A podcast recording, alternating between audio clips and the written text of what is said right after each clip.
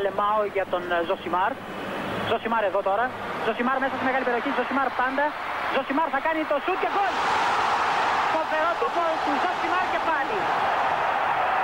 Ο Περέιρα Ζοσιμάρ, 24 χρόνων παίκτης της Βοταφόγκο. Να λοιπόν, ο Ζοσιμάρ, ο αποκαλούμενος μαύρος Ράμπο από τον πατέρα του, που ήθελε λέει να τον κάνει πυγμάχο και να πάρει τα πρωτεία του Κάσιους Κλέη. Τελικά ο ίδιος προτίμησε να γίνει ποδοσφαιριστής και πράγματι φαίνεται τελικά αυτός είχε το δίκιο.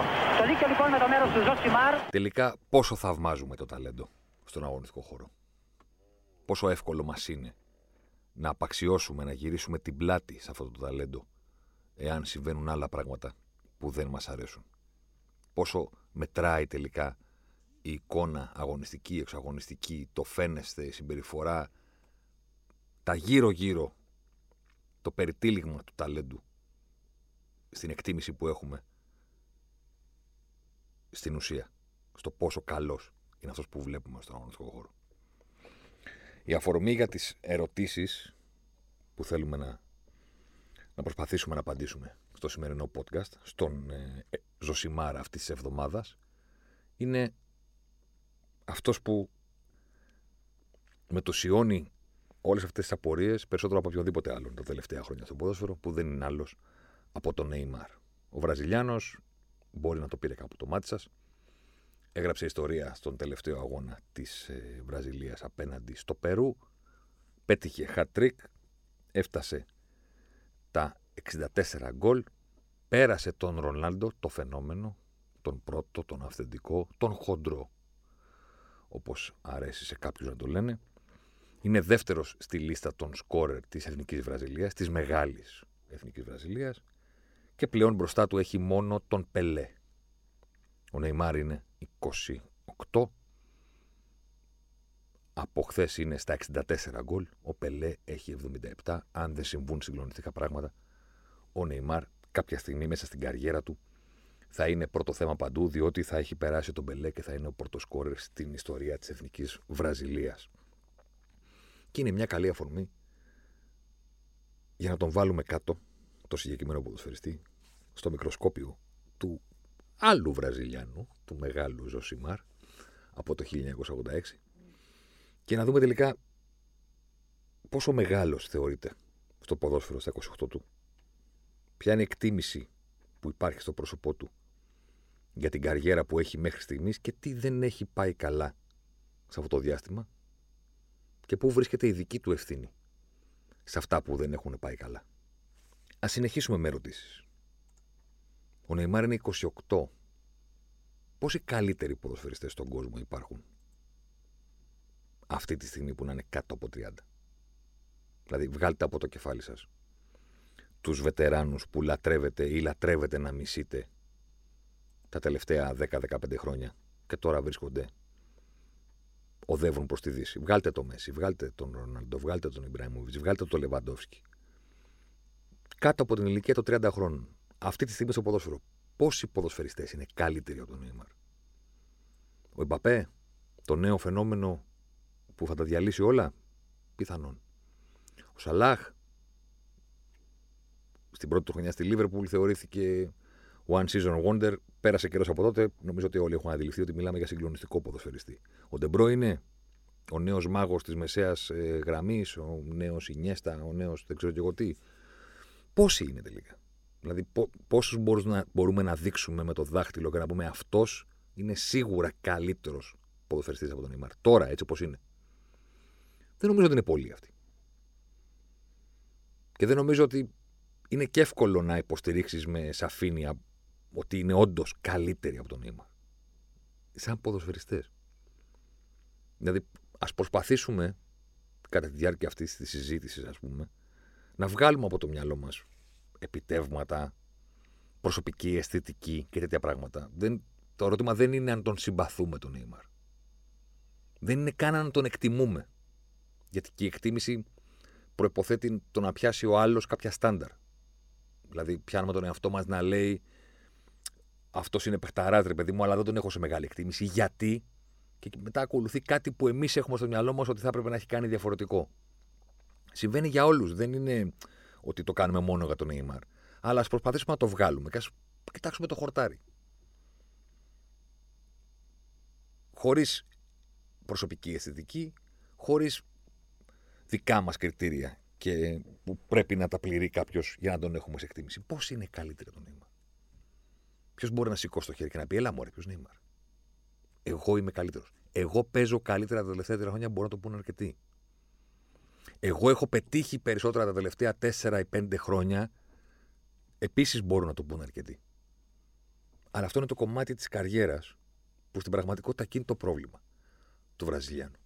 Δεν είναι τόσο ο αγωνιστικός χώρος. Μιλάμε για ένα Wonder Boy που ήταν θαυματουργός και παιχταράς και διάσημος πριν έρθει στα δικά μας τα μέρη, πριν έρθει στην Ευρώπη. Ήρθε ως τέτοιος, αντιμετώπισε μεγάλη αμφισβήτηση γιατί ήταν η εποχή του ένας ακόμα πάτο, ένας ακόμα ρομπίνιο, YouTube sensation. Και έλα μου, τον έχει δει κανείς να παίζει. Και τι σημασία έχει που κάνει μαγικά στη Σάντος και το γκολ του πήρε το βραβείο του Πούσκα Award, το καλύτερο γκολ εκείνη τη σεζόν. Στη Σάντος τα έκανε τώρα με αυτή τη Μοϊκάνα και με αυτό το μαλλί τώρα είναι ποδοσφαιριστής αυτός ο φωτοχτικιό. Και είχε και ένα σώμα έτσι καχεκτικό ναι, τα πρώτα του χρόνια, ντριμπλομανή. Βγήκε ένα συμπέρασμα εδώ στην Ευρώπη, ας πούμε, ότι εντάξει, υπάρχει ένα Wonder Boy στη Βραζιλία, τα έχουμε δει αυτά. Τους Πάτο και τους Ρομπίνιο τους έχουμε φάει με το, με το κουτάλι πλέον. Τους ξέρουμε. Δεν ε, υπάρχει λόγος να ασχοληθούμε. Τώρα τον πήρε η Μπαρσελόνα, εντάξει, θα παίξει λίγο εκεί, τώρα δεν είναι τίποτα τρομερό. Δηλαδή, πριν καν τον δούμε, εγώ θυμάμαι να διαβάζω κείμενα τότε ε, από έτσι συναδέλφους του εξωτερικού που εκτιμώ την, ε, τη ματιά τους και την άποψή τους που έλεγαν ότι οι τίτλοι δεν ήταν ο Νεϊμάρ είναι φοβερός, ο Νεϊμάρ είναι παιχταράς ή ο Νεϊμάρ είναι το νέο next big thing ή οτιδήποτε. Οι τίτλοι ήταν σταματήστε να πιστεύετε ότι ο Νεϊμάρ είναι της πλάκας. Επειδή έτσι σας έχει φτιάξει το μυαλό η ποδοσφαιρική ιστορία των Βραζιλιάνων τα τελευταία χρόνια που έρχονται από, την, ε, από εκείνη τη χώρα στην Ευρώπη. Σταματήστε να το θεωρείτε αυτό το πράγμα. Δεν είναι έτσι. Δεν είναι YouTube sensation player που θα τον δούμε στο κήπεδο και δεν υπάρχει κάτι. κάνετε λάθος.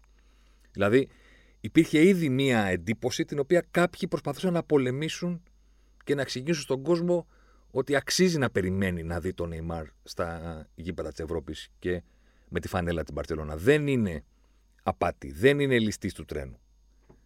Αυτό το δεν είναι ληστής του τρένου, που δεν ξέρω αν την ξέρει την έκφραση ο Νεϊμάρ, μάλλον δεν την ξέρει. Εντάξει.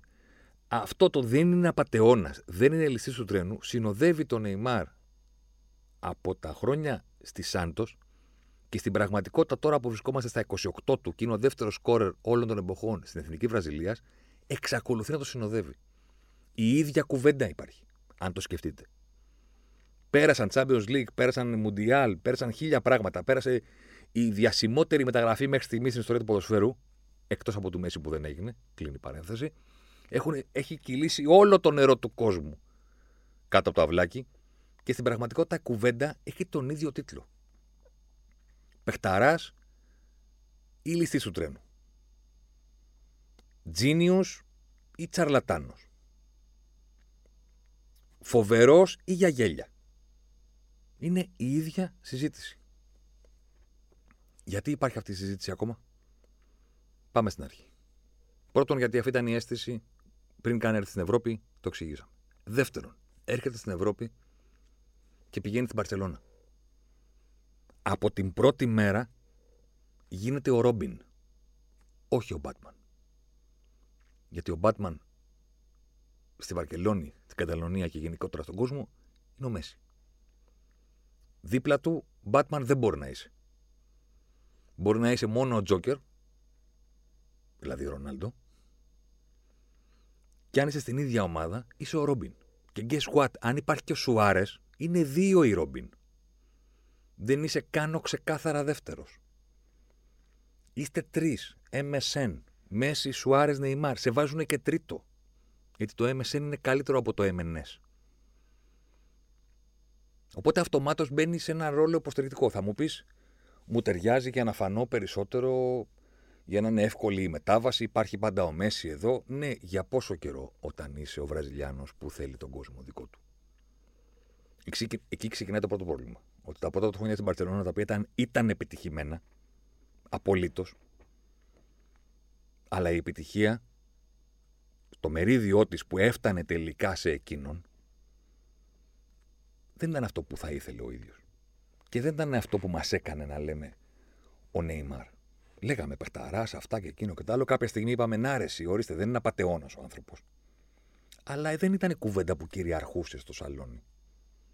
Η κουβέντα που κυριαρχούσε ήταν πάντα ο Μέση. Σιέμπρε. Δεν, ε, δεν αλλάζει αυτό.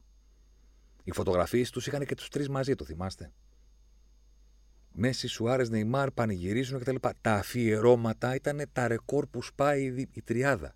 Ο Βλαχόπουλος στο κόντρα μου έλεγε κάνει αφιέρωμα το 15 για άλλες τριάδες παρόμοιες που έχουν γίνει στο ποδόσφαιρο. Είχαμε τσακωθεί εκείνη την ημέρα, δεν μιλούσαμε δύο μέρες. Υπάρχει αυτό το κομμάτι λοιπόν του Μπιτσιρικά, ο οποίος στην πραγματικότητα κάνει φοβερή καριέρα με το καλημέρα στην Ευρώπη, αλλά δεν είναι εδώ ότι βγαίνουμε και στους δρόμους για εκείνον. Είναι από κάτω. Υπάρχει το Μέση Ρονάλντο. Ο μικρός, το παιδί, ο Μενίνο, όπως τον λένε στη Βραζιλία, ο μικρός, ο Πιτσιρικάς, είναι μια, το παρατσούκλι του όταν ήταν το, το χρυσό αγόρι, στην Σάντος ακόμα, έτσι τον έλεγαν στη χώρα του και η αλήθεια είναι ότι το συνέχισαν. Όσο μεγάλωνε, δεν το άλλαξαν το παρατσούκλι του και στην πραγματικότητα από το παρατσούκλι της ε, θετικής διάθεσης ο μικρός, το πουλέν, έφτασε το, το μενίνο να γίνει υποτιμητικό παρατσούκλι. Εννοώντας ότι ο Νεϊμάρ πήγε 25, 26, 27, 28 και παραμένει ο Κάγκουρας με τη Μοϊκάνα. Είναι πλέον ε, παρατσούκλι που τον συνοδεύει με αρνητική χρειά. Κάποια στιγμή λοιπόν κατάλαβε ότι δεν μπορεί να γίνει Batman όσο είναι στη Βαρκελόνη. Σύμφωνα με όλα τα ρεπορτάζ εκείνης της εποχής, το κατάλαβε το βράδυ που έκανε ίσως την καλύτερη του εμφάνιση, την πιο ηρωική του σίγουρα εμφάνιση με τη φανέλα της Μπαρτσελώνα. Τη βραδιά που το 4-0 της Παρή επί την Μπαρτσελώνα. Στο πρώτο παιχνίδι έγινε η ρεμοντάδα στο Camp Nou, μαζί με τη διαιτησία, ναι, OK, okay, και το φοβερό 6-1. Είναι τεράστιο το ματς που κάνει ο Νεϊμάρ εκείνο το βράδυ. Είναι... Δεν μπορεί να θυμηθεί πολλές βραδιές κάποιος τα τελευταία 15 χρόνια. Είναι μια φοβερή βραδιά της Μπαρσελόνα με όσο το δυνατόν λιγότερο Μέσι γίνεται. Το οποίο είναι τρομακτικά δύσκολο να το σκεφτείτε. Τρομερή βραδιά της Μπαρσελόνα χωρίς Μέσι πότε; Το 5 με τον Ροναλντίνιο. Το 6. 15 χρόνια πίσω. Βρίσκει με τον πιο φοβερό, με τον πιο ηρωικό τρόπο, με τον τρόπο με τον οποίο γίνεσαι Batman στο ποδόσφαιρο, τη βραδιά που έψαχνε ο Νεϊμάρ εκείνο το βράδυ. Και του κάθεται η τράπουλα. Γιατί είναι ένα μετοχή κούτρα να κατεβάζεις ψήρες. Και παθαίνει ο Μέση ένα παροξισμό που δεν είχε ξαναπάρει ποτέ στην καριέρα του και ανεβαίνει στην κερκίδα, πατάει πάνω στη διαφημιστική πινακίδα και βγαίνει η φωτογραφία. Λες και είναι βγαλμένη από κόμικ του Μέση με τη γροθιά υψωμένη και το χέρι να μιλάει, να είναι πάνω στον κόσμο, λες και είναι πολιτικός ηγέτης. Και ο Νεϊμάρ έχει ζήσει τη μεγαλύτερη βαρύτητα της καριέρας του και το μοναδικό πράγμα που υπάρχει παντού είναι η φωτογραφία του Μέση. Και συνεντεύξεις του ανθρώπου που έβγαλε τη φωτογραφία και ο μικρός που ήθελε τον κόσμο δικό του. Εδώ δεν γίνεται. Μία Ρόμπιν, δύο Ρόμπιν, τρεις Ρόμπιν δεν γίνεται. Και παίρνει την απόφαση που στην πραγματικότητα έχει στιγματίσει την καριέρα του μέχρι στιγμής, είτε θέλουμε να το παραδεχτούμε, είτε όχι. Δεν είναι το ποσό που δόθηκε. Το οποίο ήταν ούτως ή άλλως σοκαριστικό και θα παραμείνει σοκαριστικό για πάρα πολλά χρόνια. Δεν, δεν είναι κάτι που συναντάς συχνά στο ποδόσφαιρο να υπερδιπλασιάζεται το ρεκόρ μεταγραφής. Τα ρεκόρ είναι για να σπάνε που λέει το κλισέ. Ναι, προφανώς. Τα ποσά είναι αστρονομικά. Εννοείται. Τα νούμερα πηγαίνουν προς τα πάνω. Παρένθεση να δούμε πώς θα τα ρίξει και αν θα τα ρίξει ο COVID, που είναι το μοναδικό πράγμα που θα μπορούσε να σπάσει και να σκάσει τη φούσκα του ποδοσφαίρου, κλείνει η παρένθεση. Αλλά δεν το ζεις κάθε μέρα το ρεκόρ να είναι 110 και να σπάει με 225. Το ρεκόρ των 10, το 110 σπάει με 120-125 εκατομμύρια. Εκεί. Αυτή είναι η λογική. Από τα 60 στα 65, από τα 75 στα 85. Έτσι πάνε τα ρεκόρ της ακριβότερης μεταγραφής στην ιστορία του ποδοσφαίρου. Δεν πάνε από το 110 στο 225. Το 225 είναι αυτό που είπε ο Βενγκέρ εκείνη την εβδομάδα. Ότι όταν μια ομάδα ανήκει σε ένα ολόκληρο κράτος, όταν μια ολόκληρη χώρα είναι στην πραγματικότητα ο ιδιοκτήτης μιας ομάδας, τότε ναι, όλα γίνονται. Και τα 225 εκατομμύρια ευρώ για να σπάσει η ρήτρα του Νεϊμάρ και να πάει στην Πάρη. Είναι το ποσό από τη μία. Αλλά ας είμαστε ειλικρινείς, το δεύτερο και το σημαντικότερο είναι η απόφαση που σε στέλνει από την Μπαρσελόνα στην Πάρη Σεζερμέν. Το ποδόσφαιρο τα ξέρει ανάποδα αυτά τα πράγματα. Ο Ροναλντίνιο θα πάει στην Πάρη Σεζερμέν θα έχει αυτό το παράδεκτο μαλλί και μετά θα πάει στην Μπαρτσελώνα για να γίνει ο νούμερο ένα. Ο Ρονάλντο θα πάει στην Χόφεν και μετά θα πάει στην Μπαρτσελώνα για να γίνει το νούμερο ένα και μετά θα πάει, ξέρω εγώ, στην Ίντερ. Δεν φεύγεις από την Μπαρτσελώνα. Φεύγεις για να πας στη Ρεάλ και να γίνεις ο Φίγκο, Πεσετέιρο, προδότης κτλ. Μισητός για τον κόσμο της Μπαρτσελώνα, αλλά ο ποδοσφαιρικός πλανήτης, ο οποίος θέλει να βλέπει το θέαμα και θέλει να βλέπει την ίδρυκα και τις μεγάλες προσωπικότητες, δεν έχει πρόβλημα. Θα στηθεί να δει τον Μπαρσελόνα Ρεάλ Μαδρίτη με τον Φίγκο να φοράει τα λευκά. Τρελαμένος θα είναι. Δεν τον ενοχλεί.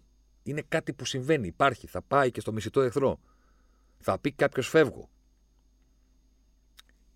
Δεν είναι εύκολο να βρεις άλλη τέτοια μετακίνηση. Κάποιον που να βρίσκεται στην καλύτερη ομάδα. Να παίζει με τον καλύτερο παίκτη στον κόσμο να έχουν πάρει ήδη ένα Champions League.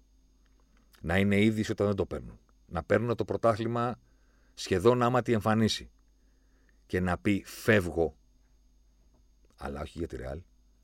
Όχι γιατί θέλω να πάω στην Premier League. Όχι γιατί βρέθηκε ένας Ταϊλανδέζος και αγόρασε μία ομάδα της Ιταλίας και θέλει να χτίσει ξανά τη νέα Μίλαν πάνω μου. Όλα αυτά είναι φυσιολογικά στο ποδόσφαιρο. Στην Παρή. Για ποιο λόγο; Στο μυαλό του Νεϊμάρ οι λόγοι ήταν δύο. Πρώτον ήταν τα πάρα πάρα πάρα, πάρα πολλά λεφτά. Και ο δεύτερος λόγος ήταν ότι θα διαλέξω μία ομάδα που η επιτυχία της όταν θα έρθει θα είναι αποκλειστικά δική μου. Αυτό ήταν το σκεπτικό. Ότι μόνο αυτοί μπορούν να με αγοράσουν την Παρσελώνα. Ένα, οπότε τα λεφτά παίζουν τεράστιο ρόλο. Τα λεφτά που θα μου δώσουν επίσης θα είναι συγκλονιστικά. Καθάρισα και σε αυτό το κομμάτι. Τρίτον, θα πάω σε μια ομάδα που όταν θα έρθει η επιτυχία θα είναι 100% δική μου. Και θα γίνω ως Batman νέος, θα κάνω μία έτσι το Μέση και θα πω ορίστε, εγώ πήγα στην Παρίσι Ζερμέν και ποιος Μέση, ποιος Ρονάλντο και ποιοι είστε όλοι εσείς. Γιατί αυτοί δεν έχουν ούτε καν Champions League, οπότε θα πάρουν το πρώτο μαζί μου. Και δεν θα είναι καν η επιτυχία με κάποια αγγλική ομάδα. Αυτό το σκεπτικό στην πραγματικότητα τον έχει καταδικάσει ποδοσφαιρικά. Το Παρίσι αποδείχθηκε προορισμός σχεδόν καταστροφικός μέχρι σήμερα για τον Νέιμαρ. Πρώτον, γιατί ο Νέιμαρ πήγε σε μια ομάδα που ιδρύθηκε το 1971. Με όλο το σεβασμό στους ε, φίλους που μπορεί να συμπαθούν και να γουστάρουν την Παρίσι Ζερμέν επειδή διάβαζαν Ερικ Καστέλ μικρή ή επειδή ξέρω εγώ, ο Ραή και ο Ροναλντίνιο και δεν ξέρω και εγώ τι άλλο. Εντάξει, ιδρύθηκαν το 1971. Έχουν την ίδια ηλικία με τον Αντώνη Νικοπολίδη είναι μικρότερη ηλικιακά από το Μουρίνιο. Καταλαβαίνω ότι σε κάποιους μπορεί να μην αρέσει η κουβέντα του έλα μωρέ με τις φανέλες και με τις ιστορίες, αλλά ρε παιδιά, εντάξει, κάποια πράγματα παίζουν ρόλο. Τι respect να δώσει ο Νεϊμάρ, που είναι και ληστής με τη Μοϊκάνα, σε ένα σύλλογο που έχει ιδρυθεί το 1971 και στον Κελάιφη. Σε ποιον να δώσει respect; Σε ποιου, στους αναλώσιμους προπονητές, σε ποια φιγούρα του συλλόγου, σε ποιο institution το οποίο θα τον βάλει κάτω και θα του πει: Όπα, ήρθες εδώ. Και εδώ μαζί κερδίζουμε και μαζί κάνουμε και αυτή είναι η θέλη του παρελθόντος και έχουμε κερδίσει τόσα πολλά στο παρελθόν και τώρα θα κερδίσουμε. Πού, στην Παρή. Οπότε το παιδί που ούτως ή άλλως έχει μια έφεση, ρε παιδί μου, στη ληστεία. Τον βλέπει δηλαδή. Πηγαίνει σε μια ομάδα στην οποία πραγματικά και κυριολεκτικά, όχι καθ' υπερβολή, μπορεί να κάνει ό,τι γουστάρει. Και το ξέρει. Και guess what, του αρέσει κιόλας. Οπότε κάνει πάρτι γενεφλίων τα οποία κατάνε δύο μέρες, τρεις μέρες. Πηγαίνει, έχει προπόνηση και τον βλέπουν να είναι στο Davis Cup με τον Μπικέ και να παρακολουθούν τέννη. Χωρίς να ενημερώσει κανέναν. Όταν τον Τούχελ θα τιμωρηθεί και λέει: Δεν είμαι ο πατέρας να τον τιμωρήσω. Δηλαδή σε ποια ομάδα συμβαίνουν αυτά. Σε ποια ομάδα συμβαίνουν αυτά. Ξέρει ότι μπορεί να κάνει ό,τι γουστάρει και του αρέσει κιόλας. Έχει υπογράψει συμβόλαιο ότι η προπόνηση είναι στη διακριτική του ευχαίρεια. Το έχει υπογράψει. Του είπαν εντάξει, μωρέ, θα προπονήσει κιόλας. Το βασικό είναι θα πληρώνεσαι, εντάξει. Και μπορεί και να προπονήσει. Είναι στο Παρίσι. Φοράει τα ρούχα του ληστή του τρένου, ας πούμε. Παλιάτσο τσαρλατάνος, η ζωή είναι ωραία. Πώς έγραψε και ο Ντιέγκο Τόρο σε μια φοβερή ατάκα, είναι ο έφηβος ο οποίος είναι σε ασταμάτητες, ατελείωτες καλοκαιρινές διακοπές. Πενταήμερη που λέμε στην Ελλάδα, παιδί μου. Πενταήμερη στο Παρίσι. Με πολλά λεφτά. Πολλές γυναίκες, πολύ δόξα, πολύ χρήμα, πολύ λάμψη. Είσαι που είσαι απίθαρχος. Ποιος να σε βάλει σε καλούπι σε αυτήν την ομάδα; Για ποιο λόγο; Η ζωή είναι εύκολη. Η ζωή είναι ωραία. Δεύτερο πρόβλημα στην Πάρη Σεζερμέν. Το οποίο είναι ένα πρόβλημα το οποίο υπάρχει και για άλλους στο ποδόσφαιρο, αλλά εν προκειμένου συζητάμε για τον Νεϊμάρ. Όταν πηγαίνεις στην ομάδα που έχει μετατρέψει το πρωτάθλημα σε παιχνιδάκι. Η πρώτη σκέψη που κάνει ο κόσμος είναι: Πω, πω, η ζωή είναι ωραία εκεί πέρα, χαλαρά. Πεντάρες, τεσσάρες, 50 γκολ τη σεζόν όσα θέλει θα βάζει. Δεν υπάρχει κανένα πρόβλημα και το focus ε, στο Champions League. Αυτή είναι η πρώτη ανάγνωση. Η δεύτερη ανάγνωση είναι ότι καταδικάζεις τον εαυτό σου να αγωνίζεται και να κρίνεται με βάση ένα πράγμα. Το αν θα πάρεις το Champions League. Δεν υπάρχει κάτι άλλο όταν παίζεις εκεί. 12 γκολ πάρει σειρμένου, κασίλα μας. 9 γκολ έβαλε ο Νεϊμάρ με ψαλιδάκι από το κέντρο. Ποιος νοιάζεται; Με ποιο παίζει με την Τιζόνη; Η Τιζόνη είναι σάλτσα. Δεν είναι ομάδα.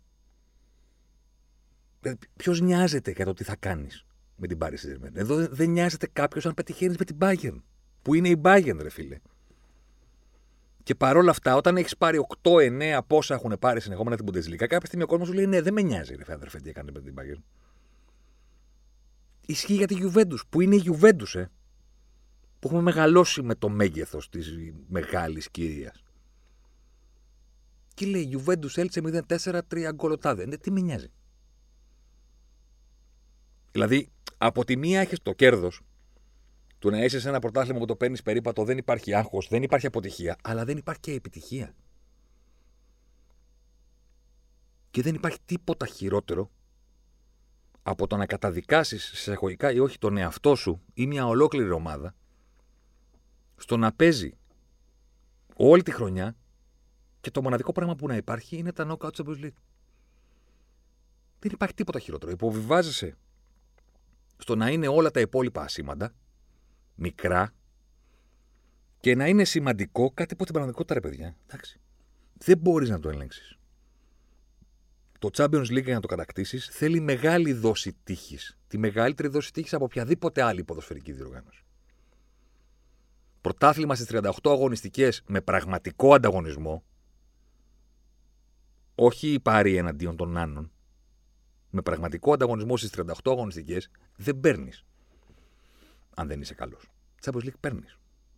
Τώρα μην τρελαθούμε. Έχουμε δύο ομάδες να παίρνουν το Champions League και να μην είναι οι καλύτερες ομάδες στην Ευρώπη, να μην είναι καν στις τρεις καλύτερες ομάδες της Ευρώπης. Νοκάουτ, 90 λεπτά και άλλα 90. Λεπτομέρειες. Ένα σφύριγμα, ένα πέναλτι, ένα offside, μία κόκκινη, ένα δοκάρι γράφουν όλη την ιστορία. Οπότε ξαφνικά βάζεις τον εαυτό σου σε μια διαδικασία που λένε Α, τι κάνει ο Νεϊμάρ, δεν με νοιάζει. 50 γκολ, 20 γκολ, το ίδιο είναι για μένα. Εγώ θα τον δω στο Champions League. Ε, στο Champions League μιλάνε οι μουγγί. Συμβαίνουν απίθανα πράγματα. Είναι ρουλέτα, είναι τζόγος, θέλει ικανότητα προφανώς, αλλά είναι τεράστια η τυχαιότητα το, το τι μπορεί να συμβεί. Και γι' αυτό μας εναρπάζει και γι' αυτό είναι δύσκολο να το πάρεις. Είναι άλλο πράγμα να αναγνωρίζουμε τη δυσκολία του να πάρεις το Champions League και είναι άλλο πράγμα να λέμε ότι αφού είναι δύσκολο, είναι και το μοναδικό που είναι σημαντικό. Όχι. Γιατί στην πραγματικότητα κρίνεται σε 7 παιχνίδια. Τόσο είναι τα νοκάουτ. Να βγάλουμε και τα δύο πρώτα γιατί οι μεγάλες ομάδες περνάνε σχεδόν πάντα τον, ε, τη φάση των 16. Πόσα μάτς είναι; Πέντε παιχνίδια. Ένα να σου τραβώσει, ένα ημίχρονο να σου τραβώσει σε ένα από αυτά τα μάτς, παπάλα. Μαζί με την ικανότητα πρέπει να έχεις τρομακτική δόση τύχης μαζί σου. Να μην σου στραβώσει τίποτα. Να σου πάνε τα πράγματα όπως πρέπει. Την έχουν χρειαστεί αυτή την τύχη της μία στιγμής ακόμα και καλύτερες ομάδες που έχουμε δει τα τελευταία 15 χρόνια στο θεσμό. Άλλο πράγμα να αναγνωρίζουμε ότι είναι πάρα πολύ δύσκολο να πάρεις το Champions League και είναι ένα πράγμα να λέμε ότι είναι το μοναδικό που μετράει γιατί έτσι κάνουμε το λάθος να αγνοούμε το ότι είναι διοργάνωση πολύ λίγων αγώνων. Τα πάντα μπορούν να συμβούν. Πηγαίνεις, κύριε Νεϊμάρ, λοιπόν, για να γυρίσουμε σε σένα, στην Παρή και αυτομάτως δεν υπάρχει τίποτα. Το μόνο που υπάρχει είναι να πάρεις το Champions League. Για παίζει, αλλά πες μου τώρα, πόσο εύκολο είναι αυτό. Πόσα πράγματα πρέπει να σου πάνε δεξιά για να το πάρεις. Και εκεί πάμε στο νούμερο 3. Το νούμερο 3 του Νεϊμάρ με ένα τρομερό τρόπο είναι ότι χρεώνεται αποτυχίες ή του στερούνται επιτυχίες χωρίς τη δική του ευθύνη. Τι εννοώ; Η Βραζιλία διοργανώνει το Μουντιάλ. Φοβερή στιγμή για κάθε Βραζιλιάνο. Για κάθε μη οπαδός της Εθνικής Βραζιλίας. Επίσης φοβερή στιγμή γιατί περιμένει τη στιγμή που η Βραζιλία θα αποτύχει και θα κλαίει μια ολόκληρη χώρα. Διότι ας ας το παραδεχτούμε, εν πάση περιπτώσει, σε αυτό το podcast ότι είναι ωραίο να βλέπεις τη Βραζιλία να αποτυχάνει το Μουντιάλ. Κλαίνε, κάνουν, δείχνουν, έχει μια... κάτι ωραίο. Το ξέρετε όλοι, το θυμάστε όλοι. Θυμάστε και που ήσασταν όταν συνέβη. Η Βραζιλία τρώει 7 γκολ από τη Γερμανία στο ημιτελικό.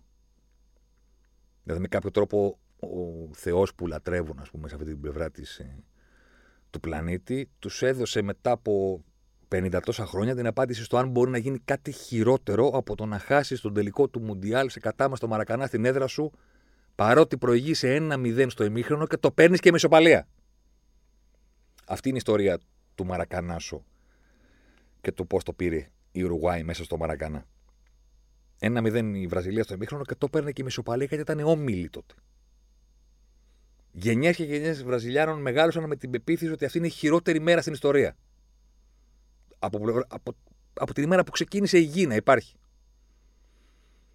Ο Μπαρμπόζα, ο τερματοφύλακας, έμεινε στην ιστορία ως ο άνθρωπος που έκανε μια ολόκληρη χώρα να κλαίει. Δεν έφταιγε ο Κακομήρη, αλλά οι Βραζιλιάνοι έπρεπε να βρουν κάποιον να φταίει. Και έφταιγε αυτός. Αυτή ήταν η μεγαλύτερη καταστροφή που υπήρχε στη ζωή τους και φάγανε 7.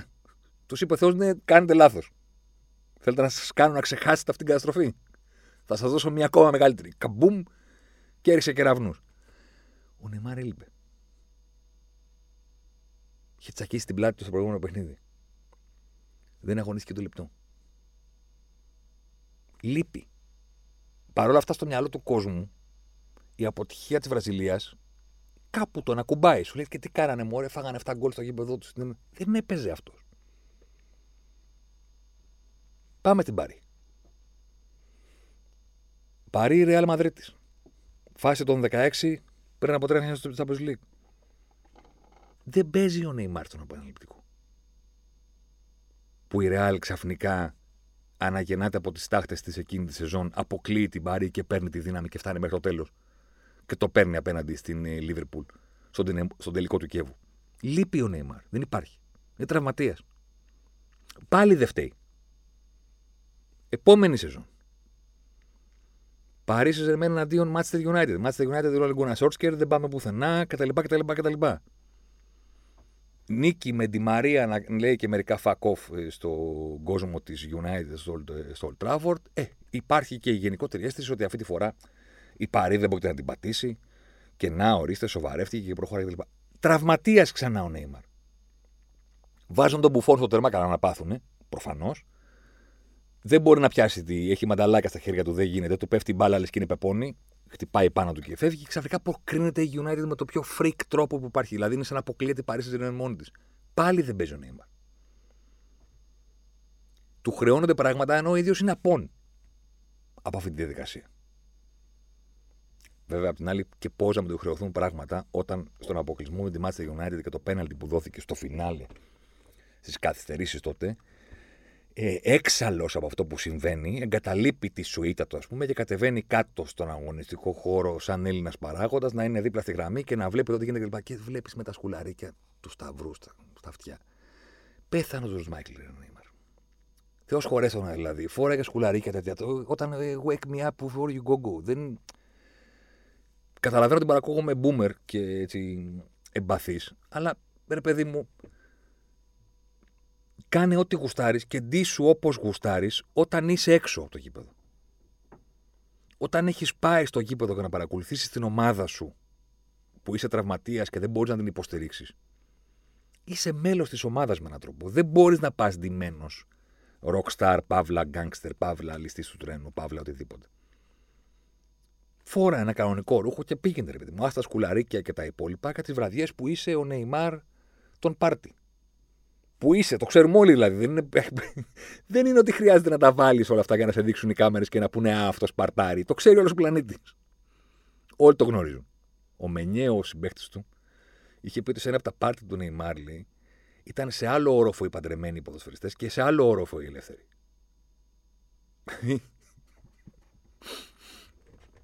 Από περιγραφή καταλαβαίνεις. Δεν μας είπε τίποτα. Μας είπε μόνο ένα πράγμα. Και προχωράμε. Λείπει ο, ο Νεϊμάρ από τις αποτυχίες, αλλά με κάποιο τρόπο η εικόνα του τρώει χτυπήματα. Σου λέει και τι έκανες μωρέ; Ε, αυτό παθαίνεις όταν παίζεις στην, Πάρη, στην ε, Γαλλία με την Πάρη απέναντι στην Τιζόν. Φθήνουν όλα τα υπόλοιπα. Ο κόσμος πανηγυρίζει όταν χάνει η Πάρη. Λέει γκέλα της Πάρη, έχασε το τάδε μάτς και ο άλλος χαίρεται. Σου λέει ρε παιδί μου, πήγαν αυτοί εκεί, αγοράσαν τον Νεϊμάρ, αγοράσαν τον Ρεμπαπέ, δεν έχουν ιερό και όσιο. Εν μια ολόκληρη χώρα έχει μια ομάδα, τους έχουν καταλυστέψει όλους. Η UEFA δεν τους τιμωρεί για κανένα λόγο, τους έχει κάνει συνεργάτες. Ο Κελαϊφή είναι στο συμβούλιο. Εδώ όλα φοβερά. Ε, εντάξει, ρε φίλε, εγώ θέλω να χάνω. Με ποιο παίζω, με τη ζώνη, με την ζώνη. Με τη Μέτς, με τη Ρεν, με, με, με όλους αυτούς. Κάπως να κερδίσει αυτή την ομάδα. Νικάς, δεν νοιάζεται κανένας. Χάνεις, όλοι πανηγυρίζουν και περιμένουν να σε δουν δύο-τρία βράδια την άνοιξη στα νοκάου Champions League. Και είσαι τραυματίας. Και δεν στεναχωριέται κανένας και λέει ρε γάμο, το κακομήρα υπάρχει, ρε φίλε. Αποκλείστηκε, ήταν γκίνια δύο συνεχόμενα χρόνια, ρε φίλε, είναι τραυματίας ο καλύτερος παίκτης. Αν συμβεί στην Dortmund με τον Χάλαντ, το ποδοσφαιρικό κοινό θα στεναχωρηθεί. Θα πει αυτός ο μικρός ρε φίλε θα τους απέκλειε. Τη Ρεάλ, την Παρσελώνα, τη Λίβερπουλ, τους μεγάλους θα τους απέκλειε ο μικρός Ρεγάμοτο και ήταν τραυματίας. Άμα είσαι ο Νεϊμάρ και έχεις κατέβει προς τα κάτω από την Παρσελόνα στην Παρή και έχεις πάει στους ληστές, ποιος θα στεναχωρηθεί; Ποιος θα στεναχωρηθεί; Τι νόμιζε ότι την πρόκριση της United την πανηγύρισαν μόνο οι φίλοι της United; Γέλασε όλη η Ευρώπη. Που τον είδε με τα σκουλαρίκια να κοιτάει. Έχει μαζέψει γύρω του μία αντιπάθεια η οποία δεν έχει να κάνει σε τίποτα με την εμποδοσφαιρική του αξία και είναι όλο το υπόλοιπο περιτύλιγμα. Και θα μου πείτε, ρε Κέσσαρ, εντάξει, λάδι τον έβγαλες. Δεν φταίει αυτό, δεν φταίει για εκείνο, φταίει παρή, φταίει τραυματισμοί, αυτό δεν φταίει πουθενά. Καταρχήν φταίει σε όλο αυτό το κομμάτι των πάρτι και όλη αυτή της ιστορίας. Δηλαδή, ξαφνικά πιστεύει ο Νεϊμάρ, ας πούμε, ότι το ποδόσφαιρο είναι διακόπτης. Το ανοίγεις και παίζεις, το κατεβάζεις και παρτάρεις. Εντάξει. Μπορεί κάποτε να ήταν έτσι. Δεν ξέρω. Τώρα δεν είναι έτσι είναι με την Τιζόν. Δεν είναι εκεί που μετράνε τα πράγματα. Μεγάλη ευθύνη του Νεϊμάρ είναι το επόμενο Μουντιάλ μετά τη Ρωσία, μετά την Βραζιλία, με συγχωρείτε, που έχει φάει η Βραζιλία τα 7, ο ίδιος ήταν εκεί, έκλαψε όλη η χώρα και ο πλανήτης που ήταν δακρυσμένο, που τους πάσανε την πλάτη στο προηγούμενο παιχνίδι και πάει στη Ρωσία για να δείξει και εκεί το χρεώνω κι εγώ, καταφέρνει να γυρίσει όλο τον πλανήτη εναντίον του με το γεγονός ότι είναι κάθε πέντε λεπτά κάτω στο χορτάρι και κυλιέται. Τον υπερασπίζονται κάποιοι και λένε ότι είχε τραυματισμούς και εκείνο και άλλο. Ναι, μία, δύο, τρεις, τέσσερις, πέντε ξαφνικά Κάθε μέρα στο Μουντιάλ υπάρχει ένα αφιέρωμα του πόσα λεπτά έμεινε κάτω ο Νεϊμάρ στο προηγούμενο παιχνίδι. Και τα προσθέτουμε στα προηγούμενα λεπτά και φτιάχνονται αφιερώματα στα site. Όχι μόνο τα ελληνικά, με νομίζω ότι φταίει το συνάφι μας δηλαδή. Το παγκόσμιο συνάφι. Τόσα λεπτά έχει μείνει συνολικά κάτω ο Νεϊμάρ. Και τόσα είναι τα φάουλ που έχει γίνει. Και τόσες οι επαφές του. Και έχει περάσει δεύτερη μοίρα το γεγονός ότι η Βραζιλία έχει φανταστική ομάδα. Και ο Νεϊμάρ κάνει συγκλονιστικό τουρνουά. Για να φύγει όλη αυτή η αρνητική κουβέντα και να μείνει το ποδοσφαιρικό κομμάτι, πρέπει η Βραζιλία να προχωρήσει. Για να γίνει κατανοητό σε όλους ότι παιδιά, όσο εσείς κοροϊδεύετε, οι Βραζιλιάνοι έχουν ομαδάρα. Έχουν μάλλον την καλύτερη ομάδα του τουρνουά. Και αν δεν έχουν την καλύτερη, έχουν τη δεύτερη καλύτερη. Όλα αυτά θα τα βλέπαμε, θα τα συζητούσαμε και θα τα πιστώνονταν ο Νεϊμάρ αν πήγαινε να παίξει τελικό με τη Γαλλία. Που ήταν και οι δύο πραγματικά καλύτερες ομάδες του τουρνουά. Τώρα δεν θυμάμαι αν στα βράδυ στο τελικό, στο τελικό. Συγχωρέστε με αν το κάνω λάθος. Μικρή σημασία έχει. Σημασία έχει ότι του κάθονται η τράπουλα έτσι και του κάθονται όλα ανάποδα. Στον αγώνα με το Βέλγιο. Η Βραζιλία bye bye. Κανείς δεν αναχωριέται. Το Βέλγιο είναι το νέο outsider που θέλει ο πλανήτης να υποστηρίξει. Αζάρ, Ντεμπρόινε, εδώ Λουκακού, η νέα δύναμη. Θυμόμαστε την εποχή του Έντσου Σίφο, εμείς οι παλιότεροι. Και υπάρχει όλο αυτό το κομμάτι και κανείς δεν κλαίει για τη Βραζιλία. Καλά να πάθεις Νεϊμάρ κτλ. κτλ, κτλ. Γιατί μας έχεις συγχνευρίσει τα προηγούμενα παιχνίδια που ήσουν ε, στο έδαφος και πήγαινε στον αστράγαλό σου και κυλιώσουν αριστερά-δεξιά ε, σαν γιουβαρλάκι, ας πούμε σε αυτό το κομμάτι είναι τρομακτική η ζημιά που έγινε στην εικόνα του Νεϊμάρ. Ο πλανήτης ήταν έτοιμος να τον δει να επιστρέφει και να πάει από πίσω του και να τον στηρίξει. Ότι να πάρει την εκδίκησή σου, έλειπες, ίσω ένα τραυματίας, πήγε στην Παρή, ήρθε η ώρα τώρα να πάρεις ένα μουντιάλ και να, να ζήσεις επιτέλους το κόσμος είναι δικός μου που κυνηγάς από την ημέρα που έφυγες από την Παρσελόνα για να πας στο Παρίσι. Ήταν έτοιμος ο πλανήτης ο ποδοσφαιρικός να, να, να ασπαστεί αυτό το αφήγημα. Κοίταγε τον άλλο κάτω, κάθεται αποκλεισμός, φιλιά στο σκύλο, να είστε καλά. Και μας μένει μια παγιωμένη κατάσταση από την ημέρα που έφυγε ο Νεϊμάρα την Παρσελώνα, που είναι στην πραγματικότητα η ίδια και η ίδια ιστορία. Αρνητική δημοσιότητα, πάρτι, απουσίες, ιστορίες, μικρό ενδιαφέρον κατά τα του, μεγάλο ενδιαφέρον στο χαχαχά, αποκλείστηκε πάλι η Παρή, αποκλείστηκε πάλι ο Νεϊμάρα και μηδενικό ενδιαφέρον τελικά στο πόσο καλός ποδοσφαιριστής είναι. Γιατί από εκεί ξεκινήσαμε και εκεί πρέπει να καταλήξουμε. Έχει σκεπάσει όλη αυτή η ιστορία το τι μπορεί να κάνει στο χορτάρι όταν παίζει. Γιατί όταν τα κάνει με τους μικρούς δεν νοιάζεται κανένας και με τους μεγάλους που περιμένουν το δάχτυλο. Σου λέει δεν το πήρες στο τελικό. Δεν υπάρχει Νέιμαρ. Και φτάνουμε τελικά να κρίνουμε μια ολόκληρη καριέρα ποδοσφαιριστή, αν το σκεφτείτε. Είναι 28, δεν έχει τελειώσει ακόμα, έχει πολύ δρόμο μπροστά του. Αλλά μέχρι τώρα φτάνουμε να έχουμε συμπεράσματα, παγιωμένες απόψεις, συμπάθει και αντιπάθειες και πόσα τα μάτια που έχουν διαμορφώσει αυτή την άποψη; Δύο, τρία. Παίζει, παίζει, παίζει η Μάρα από τότε που έχει έρθει και λέμε εντάξει, μωρέ. Αποκλείστηκε η εθνική Βραζιλία. Τι έκανε, ένα μάτσο. Δεν πήρε το τελικό με την Bayern. Δύο μάτς. Ποια είναι τα άλλα; Το μάτς με τη ρεμοντάδα απέναντι στην τωρινή του ομάδα το έσβησε η παρουσία του Μέση. Αν εξήγησε σε κάποιον, δεν το θυμάται κανένας ότι εκείνο το βράδυ το έχει πάρει μόνος του Νίμαρ το μάτς. Ότι είναι δικά του τα γκολ και οι assist που έχουν γράψει εκείνο το 6-1. Και έχει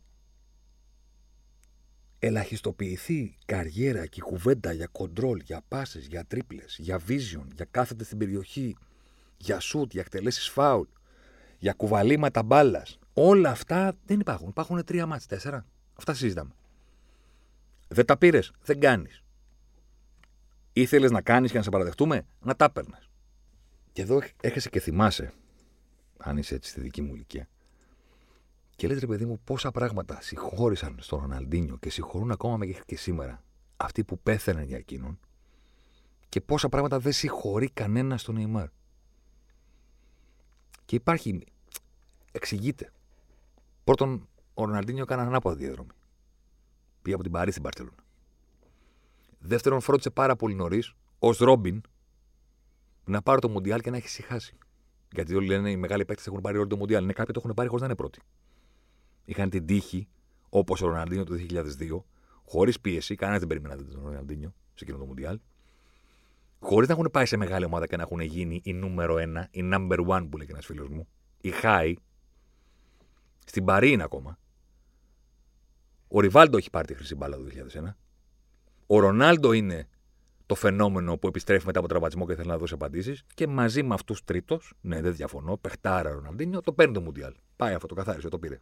Μηδενική πίεση στο Ροναλντίνιο, πάρε το Μουντιάλ. Κάνει την κανονική πορεία από την Παρή στην Παρσελώνα. Όχι το αντίστροφο. Παίζει δύο μισή χρόνια μπάλα. Πέφτουν τα σαγόνια σε όλο τον πλανήτη, δεν έχουμε ξαναδεί ποτέ ζωή μας κάτι τέτοιο. Και μετά γίνεται ληστής. Παίρνει και τους Champions με την Παρσελώνα. Καθάρισε ο Λάρσον. Αλλά αυτά δεν, το, δεν του τα χρεώνουμε το Ρόνι, γιατί είναι χαμογελά το παιδί. Δεν θα ακούσετε ποτέ κάποιον να λέει: Έλα, μωρέ, τον Ροναλντίνο, τον, τον τελικό του καθάρισαν οι άλλοι. Αφού τα ακούτε μόνο για άλλους, ξέρετε. Και μετά γίνεται ληστής. Και μετά αρχίζουν τα πάρτι και μετά οι φωτογραφίες με, με τις 50 ξεβράκωτες ε, κτλ, κτλ. Και μετά ξαφνικά ο πλανήτης σου λέει: Εντάξει, μωρέ. Δεν πειράζει. Ο Ρόνι ήταν πάντα ιδιαίτερος. Δηλαδή δεν λέει κανένας αντιεπαγγελματίας, ρεμάλι, ληστής του τρένου. Τι δουλειά έχεις, άνθρωπο του Θεού με το Σεφερλί. Τι δουλειά έχεις με το ρέμο; Δηλαδή είσαι ποδοσφαιριστής, γιατί μας το κάνεις αυτό; Καταρχήν, γιατί μας το κάνεις ως φίλου του ποδοσφαίρου, γιατί γίνεσαι ανέκδοτο;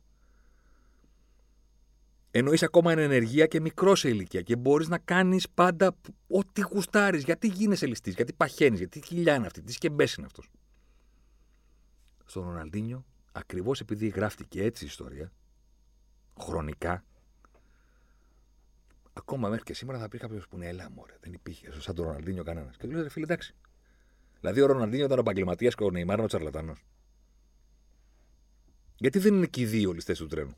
Επειδή ο ένας πρώτα πήρε το Champions League, είχε πάρει και το Μουντιάλ. Με τους άλλους δύο, καθάρισε. Μετά, Λίβι Λαβίντα Λόκα, εδώ, σε φερλί τέτοια, σκεμπεδάκι χαμηλό, πολύ ωραίο, μαλλί, no look pass, no look pass και τώρα Παραγουάη, διαβατήριο κτλ. Αξίζει να θυμηθούμε το πώς βλέπουμε τον Ροναλντίνιο και να καταλάβουμε πώς βλέπουμε τον Νεϊμάρ. Γι' αυτό τον έμπλεξα στην κουβέντα. Ο Νεϊμάρ φταίει σε πολλά, σε κάποια άλλα δεν φταίει. Αλλά στο συμπέρασμα, το, το τελικό συμπέρασμα είναι ότι έχει βάλει τον εαυτό του σε μια χρυσή φυλακή, την οποία ο ίδιος την απολαμβάνει πάρα πολύ, αλλά μια φορά το χρόνο θέλει να βγαίνει από αυτή και να, κατακτήσει, να κατα, κατακτήσει τίτλους και να τον παραδεχτούν όλοι. Δεν γίνεται έτσι. Δηλαδή δεν γίνεται να έχεις και την ασφάλεια του κάνω ότι γουστάρω και να μην προπονείσαι και όλα αυτά και ξαφνικά να λες: Ναι, αλλά είναι άδικο που με κρίνετε που δεν έχω πάρει Champions League. Ε, αυτό διάλεξες, ρε αδερφέ. Να χτίσεις μια καριέρα στην οποία μετράνε μόνο τρία μάτια το χρόνο. Να κερδίσεις προημετελικό ή μετελικό τελικό. Εσύ το διάλεξες. Α πήγαινε στην Premier League, όπου και να πήγαινες στην Premier League, όπου αδερφέ και να πήγαινες, σε οποιαδήποτε ομάδα, θα έπαιρνες το πρωτάθλημα και θα σου έκανε μπράβο.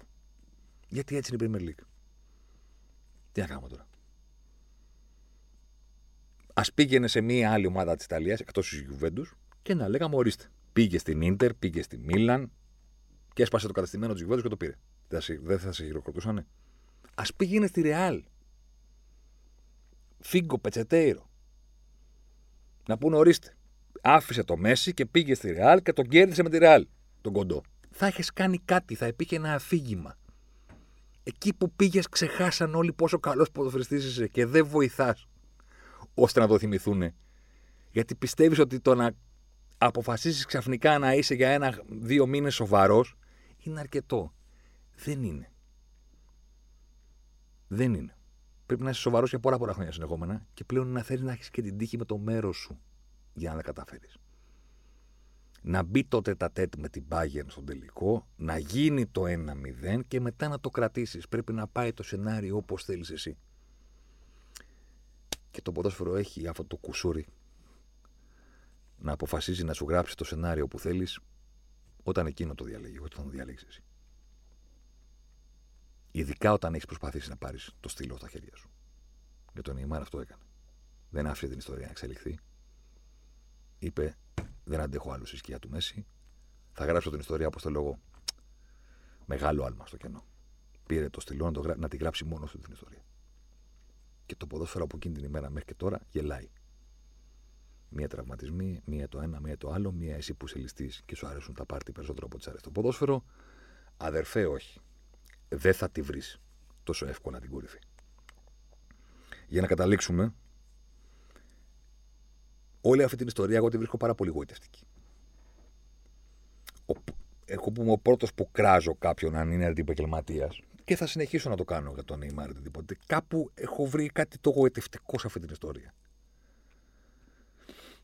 Δεν τον λυπάται κανένας γιατί μόνο τον τα διάλεξε όλα αυτά. Αλλά το μενίνο, το παιδί αυτό που λένε οι Βραζιλιάνοι ακόμα μέχρι και σήμερα, κάπου ξέχασε να μεγαλώσει γιατί του άρεσε να είναι ο Μπιτσυρικά που είναι σε διαρκή πενταήμερη και γιατί αυτό βόλευε και τον ατζέντη του. Δηλαδή τον πατέρα του. Δηλαδή αυτό που του είπε, μην ανησυχείς. Εγώ. Και αυτά θα βγάλουμε και όλα θα τα πάρεις και θα πάμε και θα πετύχουμε. Καταλαβαίνω επίσης ότι είναι πολύ αληθινό το ότι διαβάζουμε περί τις χίλιες φορές το χρόνο. Δηλαδή ότι τόσο θέλει να γυρίσει και δεν αντέχει και δεν κάνει και δεν δείχνει. Α, ξέχασα και το σημαντικότερο του. Κάθισε και η κέντα με τον Εμπαπέ. Γιατί ήρθε ο μικρός το φαινόμενο νούμερο 2. Οπότε, guess what, για ποιον, ε, για ποιον πιστεύετε ότι οι πιτσιρικάδε βλέπουν την Paris saint για τον Neymar ή τον Εμπαπέ. Ο Εμπαπέ είναι old news το ποδόσφαιρο στα 28 του. Ο Εμπαπέ είναι αυτός που είναι στις αφήσει των πιτσιρικάδων σε όλη την Ευρώπη. Οπότε έγινες Ρόμπιν και εκεί. Γιατί πρόσεχε τι γίνεται τώρα. Κερδίζει η Παρή. Νέο ρεκόρ ο Golden Boy Εμπαπέ. Χάνει η Παρή. Απέτυχε πάλι ο Νέιμαρ. Πώς τα κατάφερες, ρε αδερφέ, έτσι. Και είναι κόρονα. Κερδίζουμε εμείς, γράμματα χάνεις εσύ. Είναι τρομερό το ότι έχεις, έχει μπλέξει τον εαυτό του σε μια κατάσταση στην οποία δεν είναι δυνατόν να βγει νικητής. Και δεν είναι εύκολο να πείσει κάποιον, για να επιστρέψουμε στην αρχή και να το κλείσουμε, ότι δεν είναι ληστής του τρένου, είναι παιχταράς. Το καλύτερο που μπορείς να πετύχεις είναι να τον πείσεις ότι είναι και τα δύο. Και παιχταράς και ληστής του τρένου. Και ιδιοφυής και τσαρλατανό. Αυτό νομίζω ότι ήταν και το νόημα του σημερινού podcast. Αυτό θέλαμε να καταφέρουμε στο φινάλε. Να αποδεχθούμε ότι ο μικρός μέχρι να μεγαλώσει θα είναι και τα δύο. Αν παραμείνει και τα δύο μέχρι το τέλος της καριέρας του, τότε μάλλον θα τον λέμε περισσότερο ληστή παρά παιχτάρα. Έχει μερικά χρόνια ακόμα για να το διορθώσει. Σας ευχαριστώ. Ραντεβού την επόμενη εβδομάδα. Αλεμάω για τον ε, Ζωσιμάρ. Ζοσιμάρ εδώ τώρα. Ζοσιμάρ μέσα στη μεγάλη περιοχή. Ζοσιμάρ πάντα. Ζοσιμάρ θα κάνει το σουτ και γκολ. Φοβερό το γκολ του Ζοσιμάρ και πάλι. Ο Περέιρα Ζοσιμάρ, 24 χρόνων παίκτης της Βοταφόγκο. Να λοιπόν, ο Ζοσιμάρ, ο αποκαλούμενος μαύρος Ράμπο από τον πατέρα του, που ήθελε λέει να τον κάνει πυγμάχο και να πάρει τα πρωτεία του Κάσιους Κλέη. Τελικά ο ίδιος προτίμησε να γίνει ποδοσφαιριστής και πράγματι φαίνεται τελικά αυτός είχε το δίκιο. Το δίκιο λοιπόν με το μέρος του Ζωσιμάρ.